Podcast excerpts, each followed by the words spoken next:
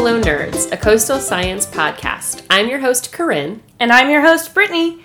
And we work at the National Estuarine Research Reserve, or NERR, on Sapelo Island, a Georgia barrier island. In today's episode, What is SINERR? I thought we could go over what a NERR is. In government, we love our acronyms. A NERR, or N E R R, stands for the National Estuarine Research Reserve. So, who is a part of a NERR? Each NERR is a partnership between our federal agency, NOAA, or the National Oceanic and Atmospheric Administration, and a state partner. For some reserves, that might be a university, but here in Georgia, the partner is the Department of Natural Resources Wildlife Resource Division. Absolutely.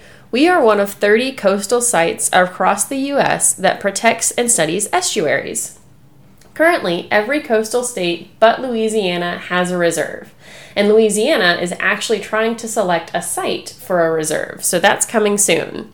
You may be wondering, what is an estuary? We like to say an estuary is where the rivers meet the sea, but NOAA defines it as where two chemically distinct bodies of water meet. That's why we have two reserves on the Great Lakes Old Woman Creek in Ohio and Lake Superior in Wisconsin. But why protect them? There are many reasons why estuaries are important, and we'll talk about those reasons in future episodes, so everyone should be sure to subscribe. But a few of the key reasons are that they host a lot of diversity and provide a lot of services such as filtration and flood control, and they highly impact the economy. I mean, out of the 32 largest cities in the world, 22 of them are on estuaries.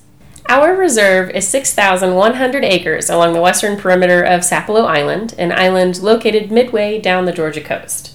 SINERR became the second reserve in the system in 1976. We were beat out by South Slough, in Oregon in 1974. At that time, Georgia was already working on a lot of protections for our marshes with the Coastal Marshlands Protection Act, which the state passed in 1970. This act is why Georgia still has one third of the entire East Coast salt marsh habitat within our only 100 miles of coastline. But it was the Federal Coastal Zone Management Act of 1972 that established the NERR system. And each of the NERRs are a little bit different based off of their location. So they have their own programs focused on different local impacts, but there are a few initiatives that every reserve follows. The Research and Monitoring Program conducts short and long term monitoring of water quality, weather, biological systems, habitat, and more. It's called our System Wide Monitoring Program, or SWMP SWAMP for short. One thing that makes us unique is that a lot of this data is available for anyone to access at any time online. You can look in the description for a link to see our real time data. Rachel, our research coordinator, is working on a few ongoing studies to help facilitate other researchers coming to Sapelo Island. We've both really enjoyed helping Rachel on her Estuarine Fish Monitoring Cooperative, or EFMC, research trawls, looking at what species of larval fish use the estuaries around Sapelo. The EFMC is a partnership between University of Georgia, University of Georgia's Marine Extension and Georgia Sea Grant, the College of Coastal Georgia, and our NERR. This is a really neat program because we work with volunteers and students to trawl three different Georgia sounds each month. So far, this program has documented over 85 distinct species and counted tens of thousands of individual aquatic organisms. Another core program is our stewardship program, which ensures each NERR is protected and functional.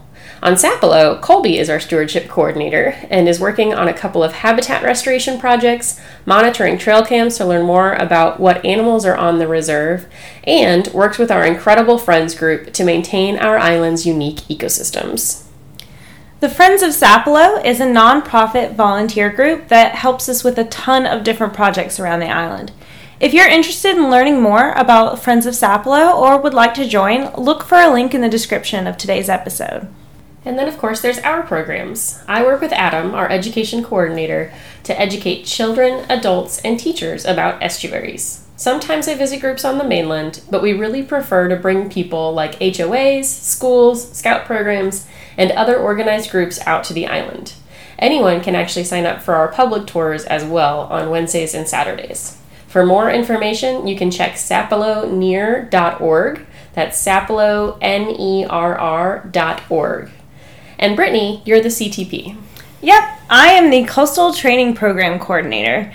The Coastal Training Program provides support, training, and information to communities so that they can better manage the coastal resources so vital to our way of life.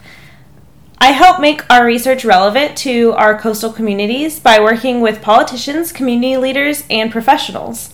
I cover a lot of different topics that we will be covering in our future podcasts, from HOA management and green infrastructure to coastal resiliency and hazard mitigation. So we don't have any listener questions in yet, and I was gonna tell an estuary joke here, but it's a little salty. well, I have a watershed joke, but I don't know if I can manage it. but for real, why do seagulls fly over the sea? I don't know why. Because if they flew over the bay, they'd be bagel.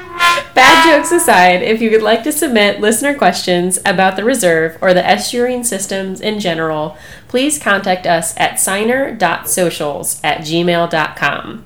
That's S I N E R R dot socials at gmail.com, and your question could be featured on a future episode. Thank you for listening to Sapelo Nerds, a coastal science podcast. Episodes are released on the 1st and the 15th, so be sure to check back for more. And that's the Sapelo Sound.